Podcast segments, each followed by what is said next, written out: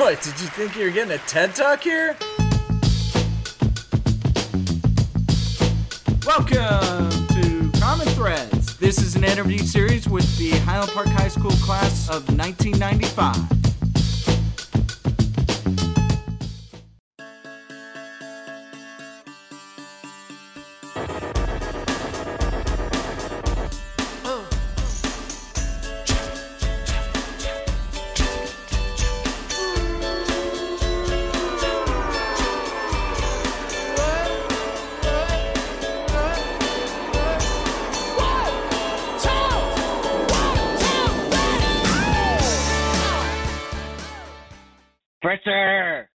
Morning, buddy. How are you doing? Good. How is everything in the world of Fritz Bart? Well, just to clear things up, for the purpose of this call, I'm going to refer to you as John.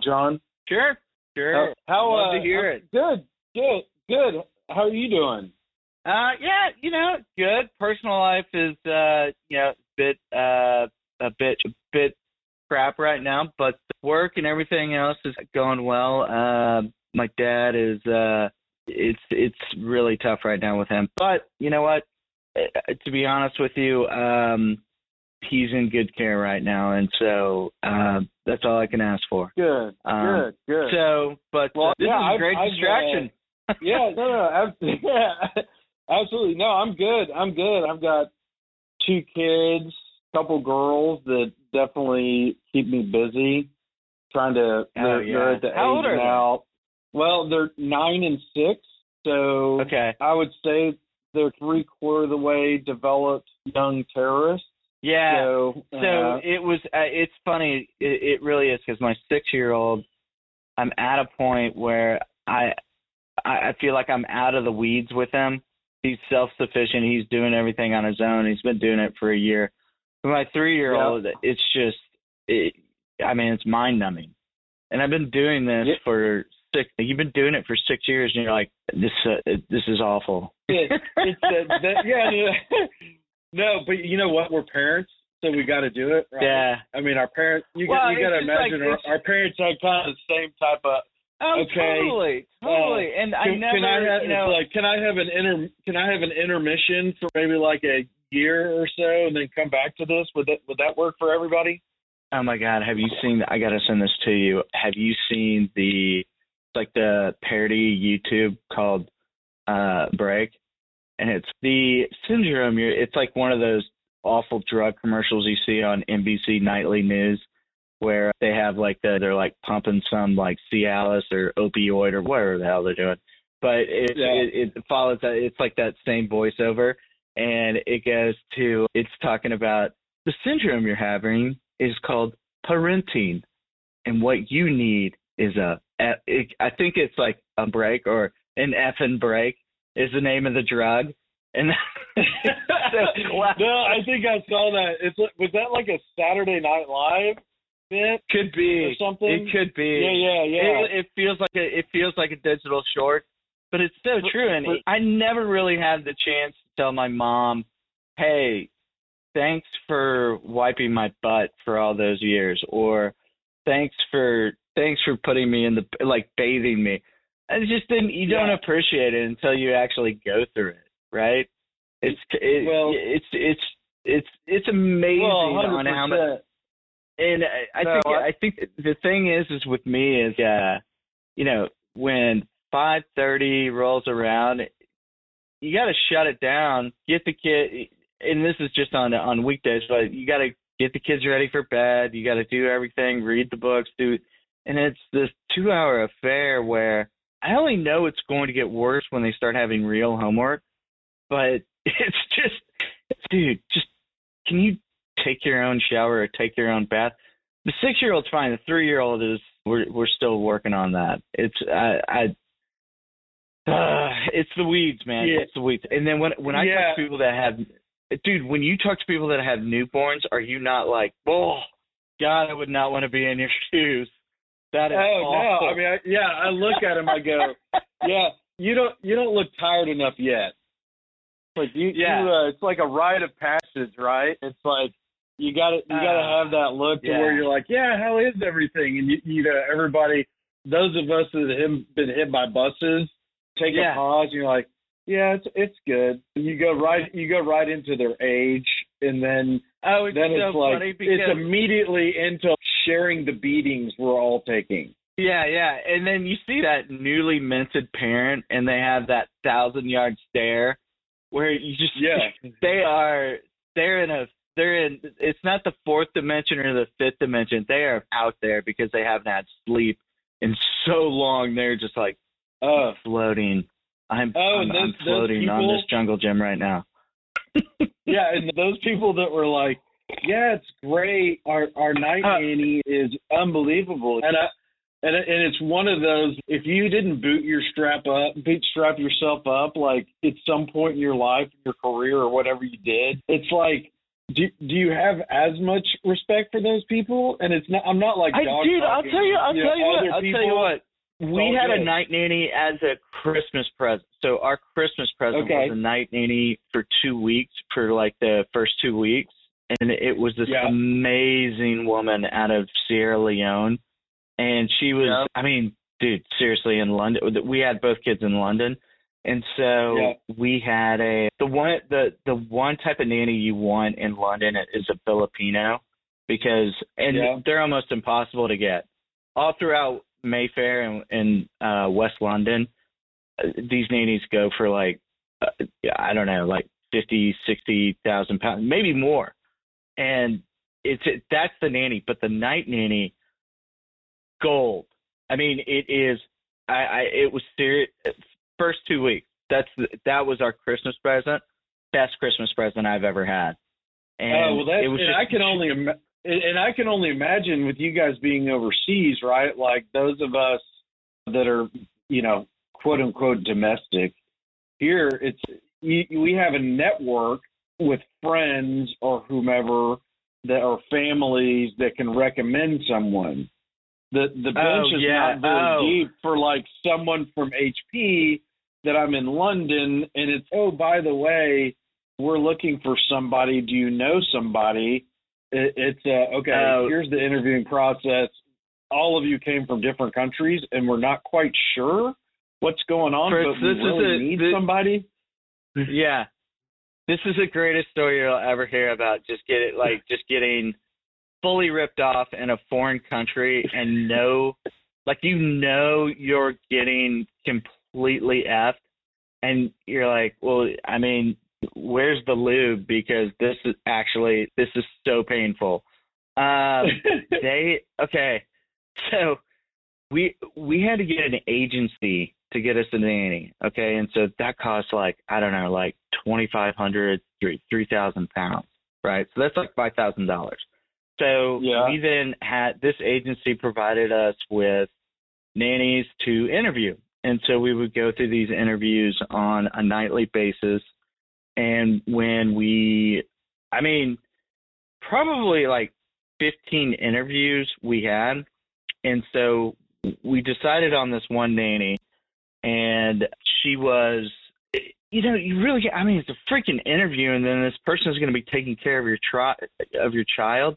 And they're like, oh, hey, right. Well, how about you give it a week as a, how about you try it out for a week? And you're like, dude, I'm not testing software here. I mean, this is a freaking human being that's going to be part of my life, like in my house. Yeah. Part of my life.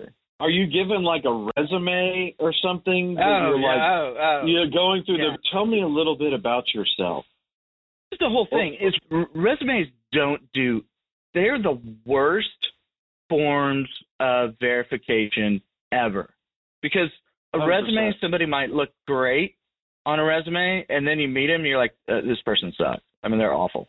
I never want to deal with this person again, because you can't get a personality out of a resume.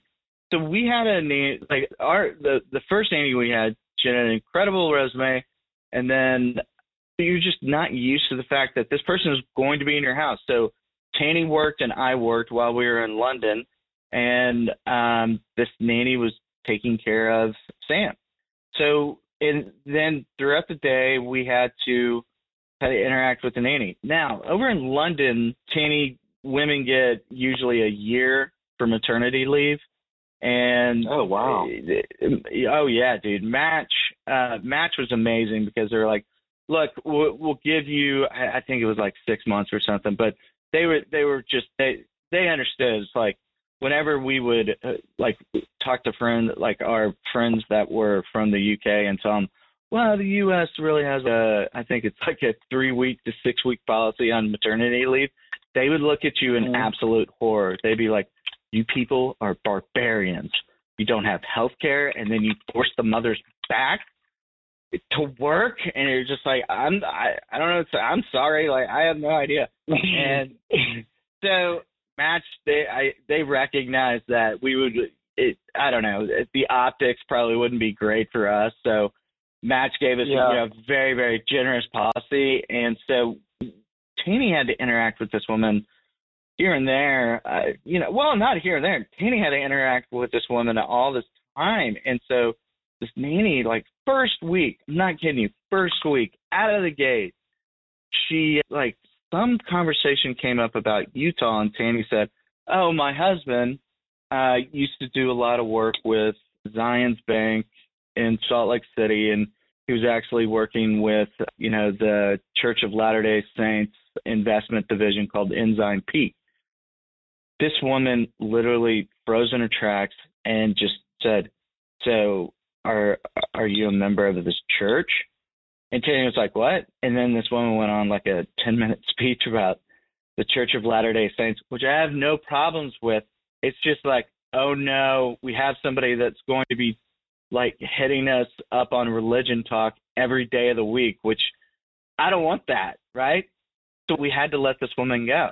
And it was the most awkward letting, just telling somebody like, it's like letting it down. Do we really want to let the judgment police in here? That's not exactly one of the pieces of the – now it's like morals and standards and characters. You're like, okay, that's fine, She doesn't Mormons have like on her wrist like an upside down star tattoo. So.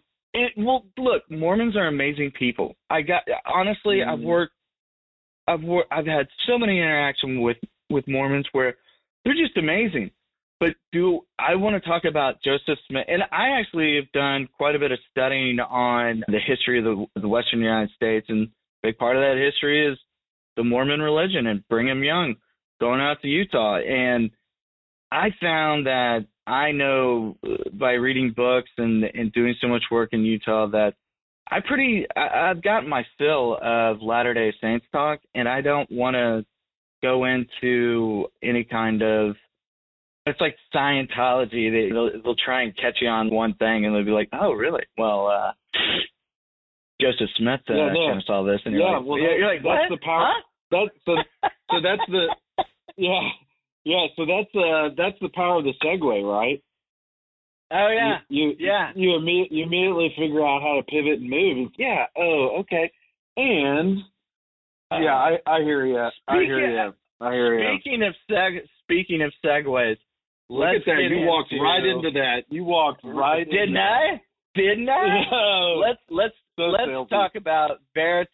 Let's talk about your company and what you're doing with multifamily real estate, because I really find this interesting, because I think the housing boom in Texas, everybody's talking about it. People won't shut up about it. They're like, I'm in California. I can't handle restrictions. I'm moving to Texas. And then I moved to Texas. And did you see that douche that posted something on like Business Insider saying, hey, I moved from California to Texas and I moved back because it's just so hot and people always talk about football.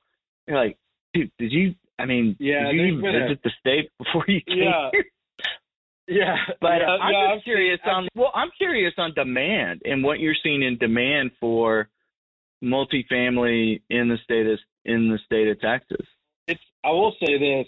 First off, I'm glad that you pronounced the name of our company correctly.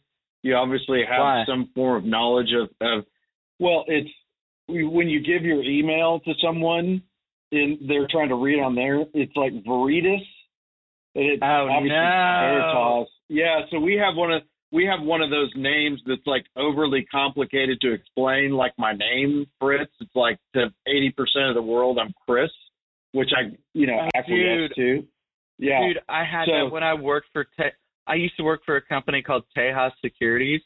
And so you would call, and this was down in Austin, and I covered all these accounts in New York, all these the broker-dealers and banks in New York, and I would call them, and I'd be like, hey, this is John from Tejas. They'd be like, who? And they'd look me up on Bloomberg, and they'd be like, this is Tejas. And you're like, no, Tejas. Tejas. It means friend clearly, in Indian. Yeah. I think. Yeah. Clearly, you are not part of the tribe.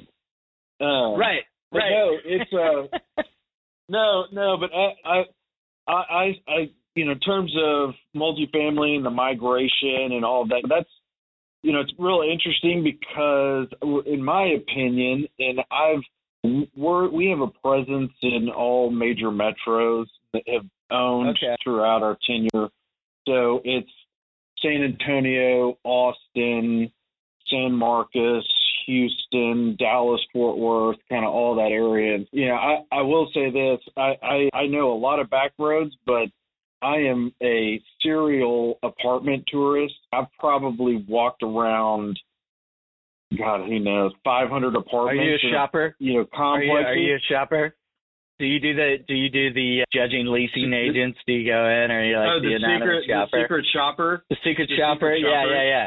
No, I don't go. I'm not a leasing spy. I've tried to elevate myself to participate in actually buying and selling the apartments, which I feel like is a, you know, something that I'd be able to send my kids to college doing. So that's been kind of my focus. But no, it's been, first off, I'd say I'm pretty blessed. Like I think a lot of people would say that being from Texas and definitely being from Dallas for what's going on here. It's historical. Oh, honestly, we're probably some of the luckiest people in the world right now. It's absolutely appalling to see what government is doing in California and New York with these lockdowns. You're killing business. Yeah, how are you going to live?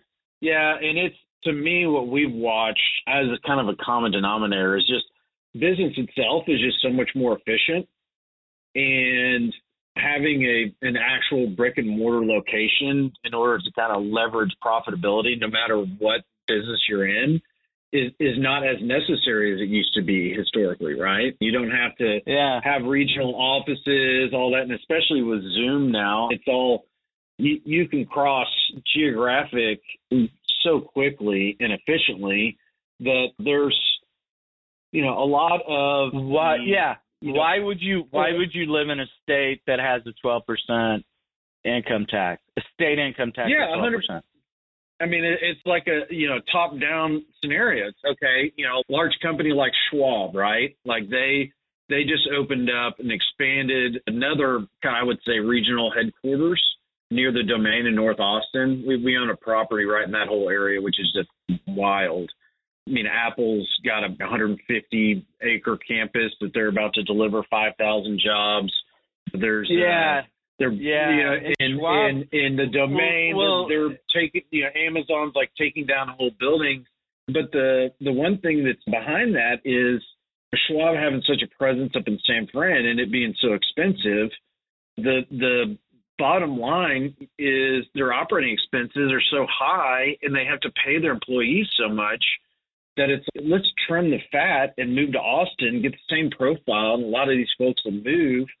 And a lot of these companies that are called the juggernauts that have seen the greener pastures have been out here, established a footprint, and so now it's just the floodgates are open. Everybody's seeing.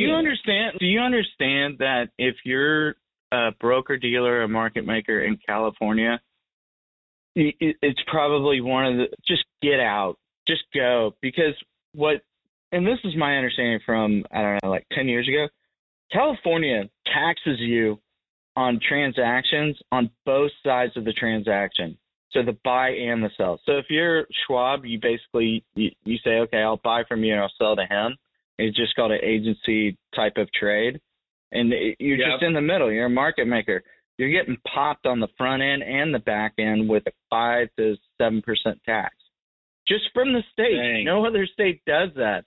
And it's just And they spend the money so wisely, right? Oh, dude, it's just it drives me up the wall. You see the homeless problem in L.A., you see it all over San Francisco, and you look at it and you're like, why are you guys not doing 3D modeling for houses? Why aren't you building like these micro houses? Like everybody talks about 3D printers, how great it is. Right. You guys always talk about how you're the innovators, you're the state with all the innovation, and you can't even why would you not have a community of 3D printed houses? It's like all over third world countries. Yeah, it's like a shallow sympathy for that kind of caste class, right? So they all there's all this conversation, but like I lived in that kind of Venice, Santa Monica area in Marina del Mar. Oh, you did? And I was right next to Ocean Boulevard in Venice, and I mean I saw it. Was it called Abbot-Kinney? Abbot-Kinney is like the big go-out area. I was closer to the ocean. Yeah. Abbot-Kinney is awesome. That's it. But and so we saw it a lot. I got a tip of the hat. If I'm a homeless guy, there's worse places to live. It's 60-something degrees every single day, hardly rains, people walking around with a lot of cash that'll just drop a 20 if you got your... Whoa. But Fritz, have you seen pictures of it lately? Like, oh my God, go on the internet and look at pictures of Venice Beach, and all around there. I'm not kidding you, dude, Tent City. Like, I used to go down to LA all the time, and we would go to what's that place? There's the Shores. No, the Shore. What's that famous hotel right on the beach where you can get drinks and overlook the strand? Shutters. That's Shutters. It. Yeah. So that's a good spot. It was amazing, but dude, all of that south is like their tents popping up everywhere, right? Yeah. And it's just dude, I hate getting into political talk, but it's like Gavin Newsom is the face of the fake virtue signaling personality that says California's all about innovation, we're all about this. And then when you actually do something, they tax the hell out of you, and you're just fake. Newsom eating at French Laundry that is the epitome of that. Yeah. That self-serving, arrogant, fake type of personality that do what I say, not as I do type of person. Yeah. That's I'm just hopeful. Everybody talks about everybody moving here in California and East Coast, and the next breath is like, well, it's going to change Texas, and it's going to change the dynamic here, and Texas used to be red, now it's purple, and all of that. And I get it. At the end of the day, all of us are trying to raise families, do business. If they bring a suitcase full of cash and are willing to overpay and do business with us, that's fine. But you look at, because I've done a lot of business in Austin. We've got a couple deals down there right now, and one's off of South Lamar, right by the Broken Spoke, if you remember that place.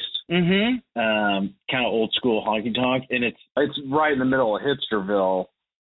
And to see just Austin, the homeless issue there, and just the overall kind of, I would say, utopia that everyone walks around with, especially now with social media. They're like, they look in the mirror to see themselves when they're brushing their teeth, but like they look on their cell phone and think that's who they are. It's like posts on Facebook, so it's like, are you an avatar, or like, what are you?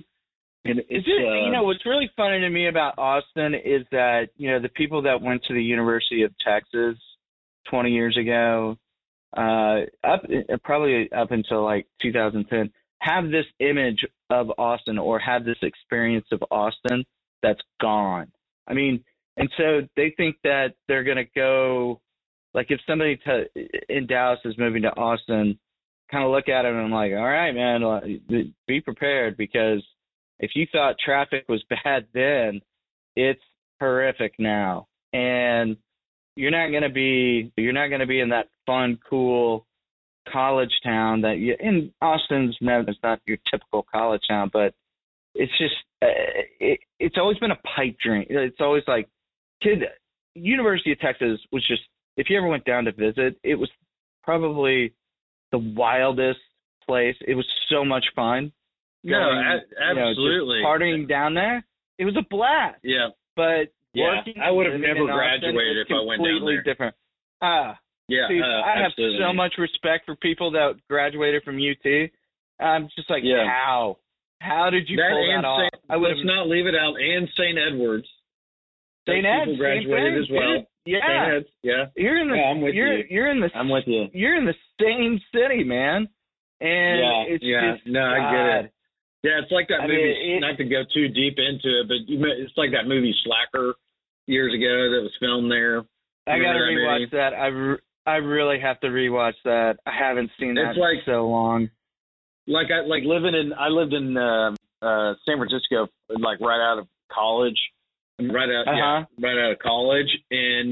to me, like, I embrace people that are different, right? I mean, I'm not a herdsman. And what I thought was really cool is I feel like there was the most well-read and I would say most volunteering of their kind of outlook and like interest of anywhere I've ever lived, right? Like it's very intellectual. Yeah. But I would say like in San Francisco, those people are like that and a large percentage of them are then motivated and have a good job. Right. Translate that to Austin. I would say 30% of the people there are actually motivated and have a good job at this point. And it was bad back then, but it's all this. I feel like XYZ said this in a book and all this, and that's all those conversations. And then you're sitting there going, okay, you're a 42-year-old busboy and you've been standing here for 25 minutes. Picking up our stuff and we're having a conversation or like just listening to you and your boss is trying to flag you over. Like, knock anybody, right? Like, no. I think what you're saying it has so much weight on the time that we graduated. We graduated high school in 95, colleges 99, 2000. Think about what's happened since 2001, 9/11. 2000, 2001, 2002 dot-com crash, right? Mm-hmm. The economy tanked. Then you get to 2008.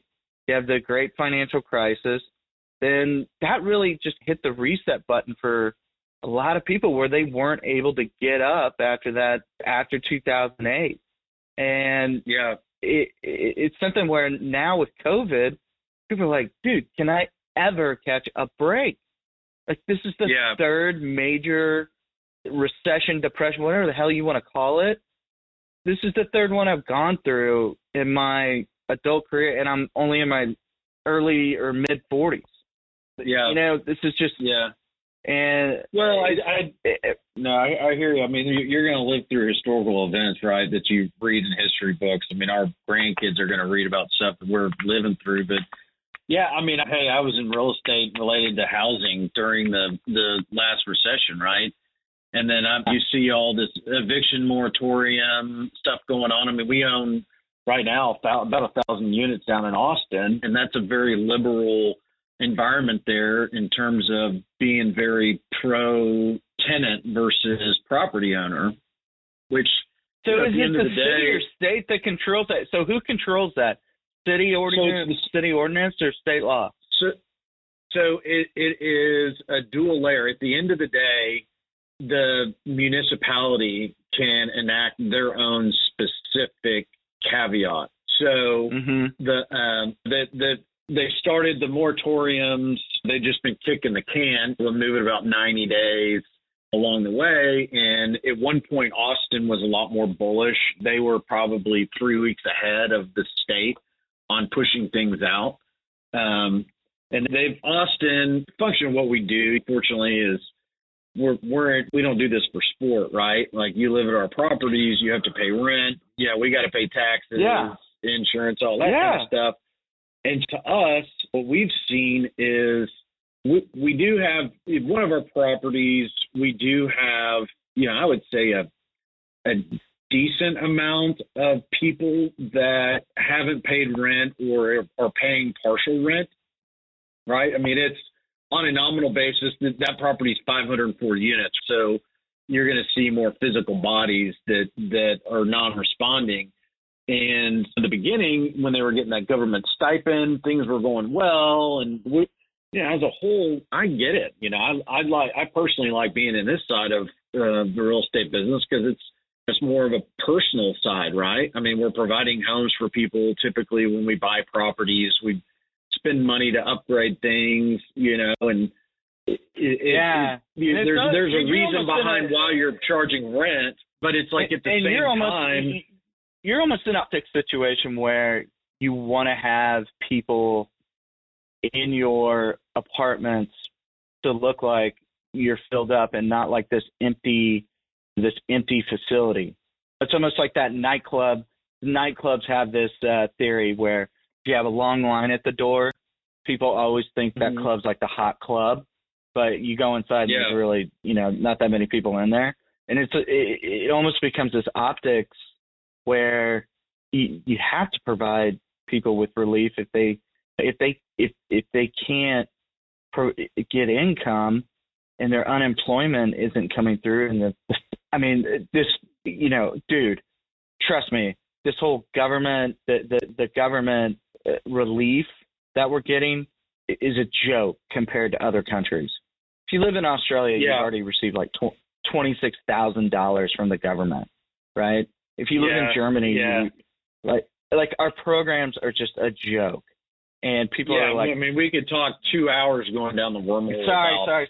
Yeah, what all that? No, you're good. I mean, trust me, you're preaching to the choir. We invest a lot of people's private money to try and make money off of apartment complexes, and this is a historical thing where the government is basically there's a class action lawsuit in Congress right now for national multi-housing because it was unconstitutional for them to be able to enact, basically shut down the economy the way they did, but more importantly, make it such that property owners cannot evict, right? So it's like you cannot kick someone out because they can't pay rent. So like we would much rather get that apartment back and lease it to someone. But we're seeing high occupancies and whatnot. But the deal is as a landlord, these people need a home. This is a tough time for everybody. And if you just communicate, and you can only pay $200 this month or $300 or any of that, we're fine. Like we've been doing workouts, we get it. But if you're just a scumbag and you choose to take advantage of it, it's going to get litigious, and what's going to be crazy is on the back end, like all these eviction courts are going to just be madness because of how many there are and X, Y, Z. The net of it is like everybody watches this on the news. I get phone calls all the time, and it's like the main question everyone asks me because you see all this eviction moratorium. It's on the news every single day. And it's how's it going? We had an investor call the other day, and it kind of lined everything out. And it's, to be honest, We're doing really good. Our occupancies have been good. Yeah, what's your sweet spot in terms of rent? Is it like what do you guys do? Like $1,000 a month? Because I remember when we were at Trammell, like the reserve at Stonegate and Willow Lake, like $1,300 would get you that. Now you're knocking ducks off of it. Yeah. Days. But like, what's your sweet spot for rent? Because I remember in 99, 2000-ish, like 98, 99, it was like 1,300. Like, where are you got? What's your range in rent? Yeah, so we typically target Class B apartments. What does that mean? We look at like the affordability index. Okay, so what is Class B? Okay, so real estate itself is in multifamily, as I best describe it, is Class A would be core, what they call core assets, like that a Blackstone or some huge pension fund would own that's like in Uptown, right? That's I call it I can't even believe how much people will pay, but it's like a 700 square foot apartment, people paying $3,000 a month to live in. Okay, so there's only certain amount of the percentage of the population that can afford that. Then they have, you slide down the scale to the Class B, which is, call it 80s, 90s properties that, you know, are in what I would say the first ring of a city. So good transportation area, a lot of jobs, but the affordability of the average person. So we're trying to capture the largest net of people that can live in apartments by their income.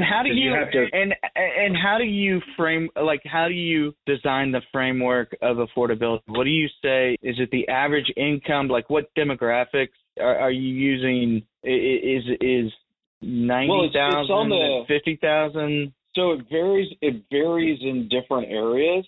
So Austin is a very high income area. You know, the average income in Austin as a whole, I think, is $90,000. And so really?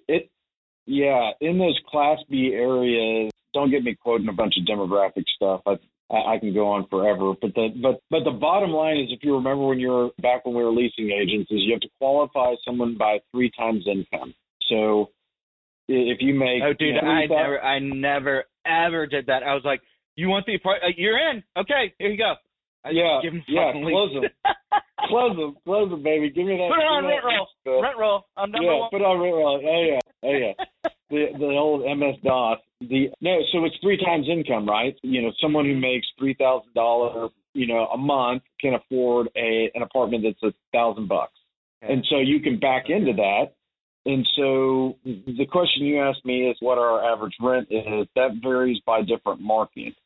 And so it would go from anywhere between. What I'm saying is the Class B will vary between different markets. So in each metro, the Class B is going to be different. So how many classes? Yeah, but it looks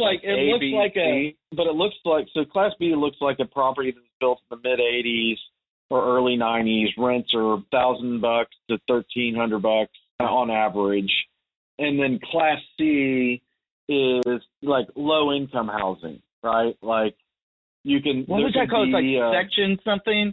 What's it called? Yeah, there's Section 8. Yeah, there's Section 8. There's Section 8, which is the HUD pays for basically their rent, and then they have to qualify through like social services, and then there's what's called LIHTC, which is a separate deal where they will support part of your income. So I mean, those are typically the Class C properties that are, call it 1970s or whatever, that are in areas you don't want to have your wife walking around yoga pants at night, typically.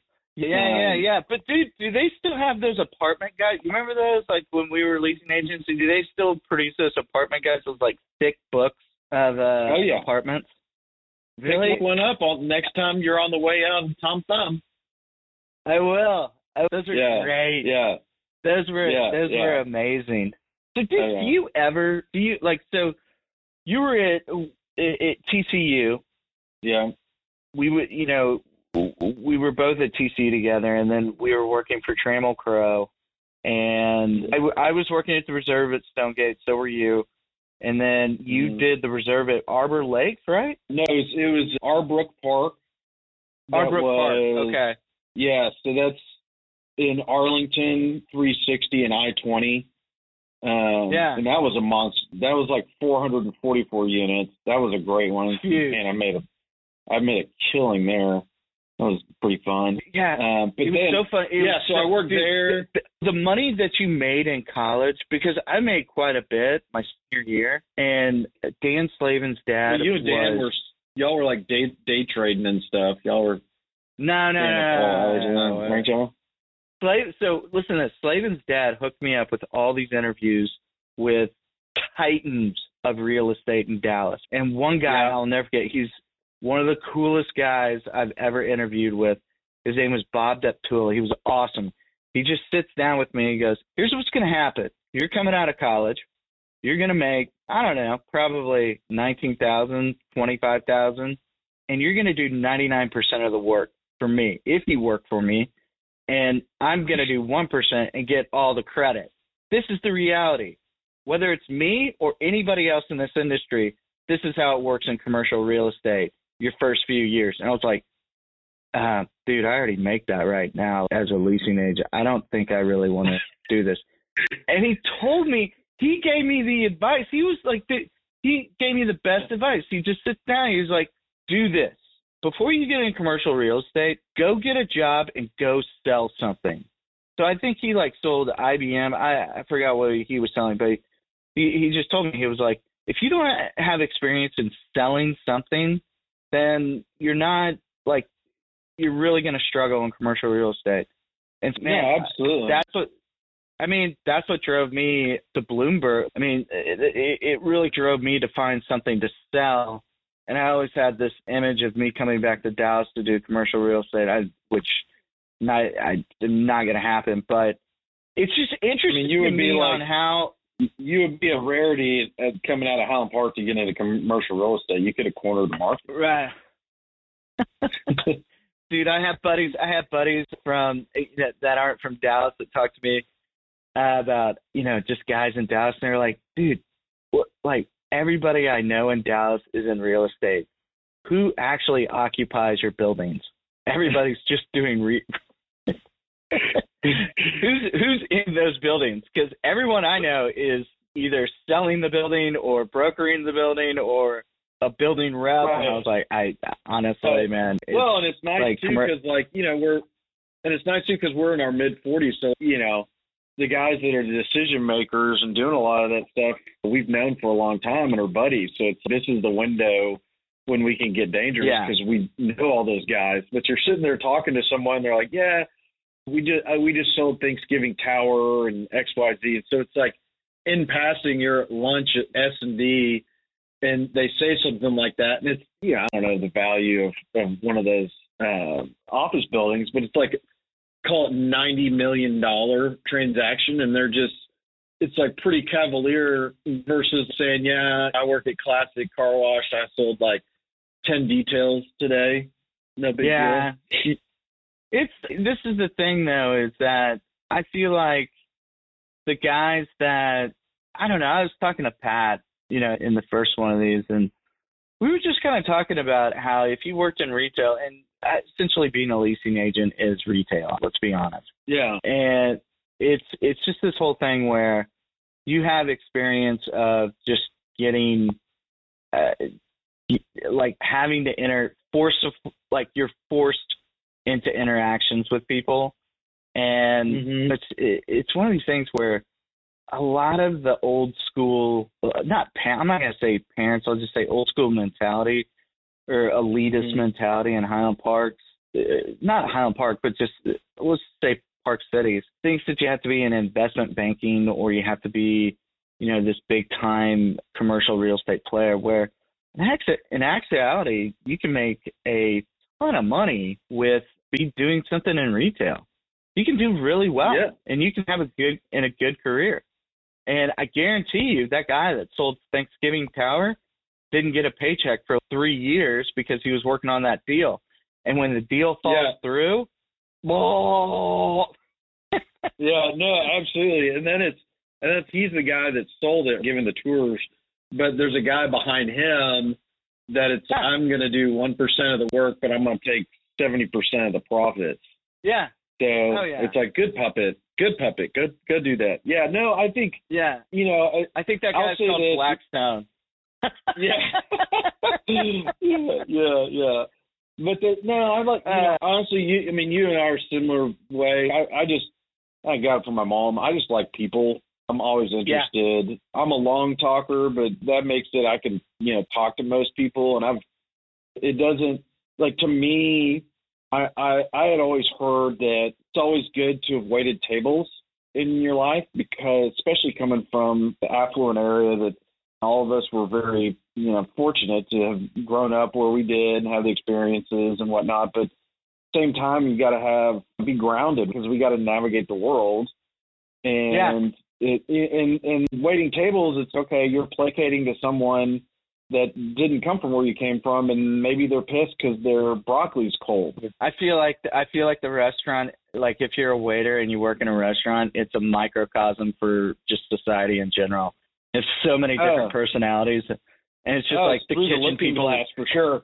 So fascinating. Yeah. Richard, I got to cut it off, man, because this thing's about to die with the call, the rev call guys. Dude, great talk. Great talk. Yeah, for sure. And if you ever want to do a follow-up, let me know, man.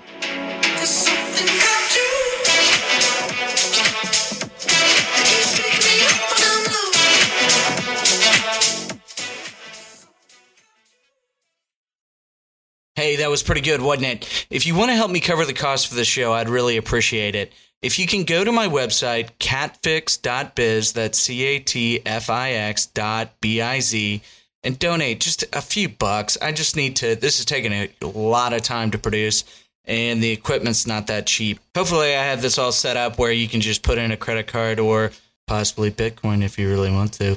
But it's going to be through Stripe, and it's on the catfix.biz. Click on Common Threads, then you'll see the donate button. Thanks, guys.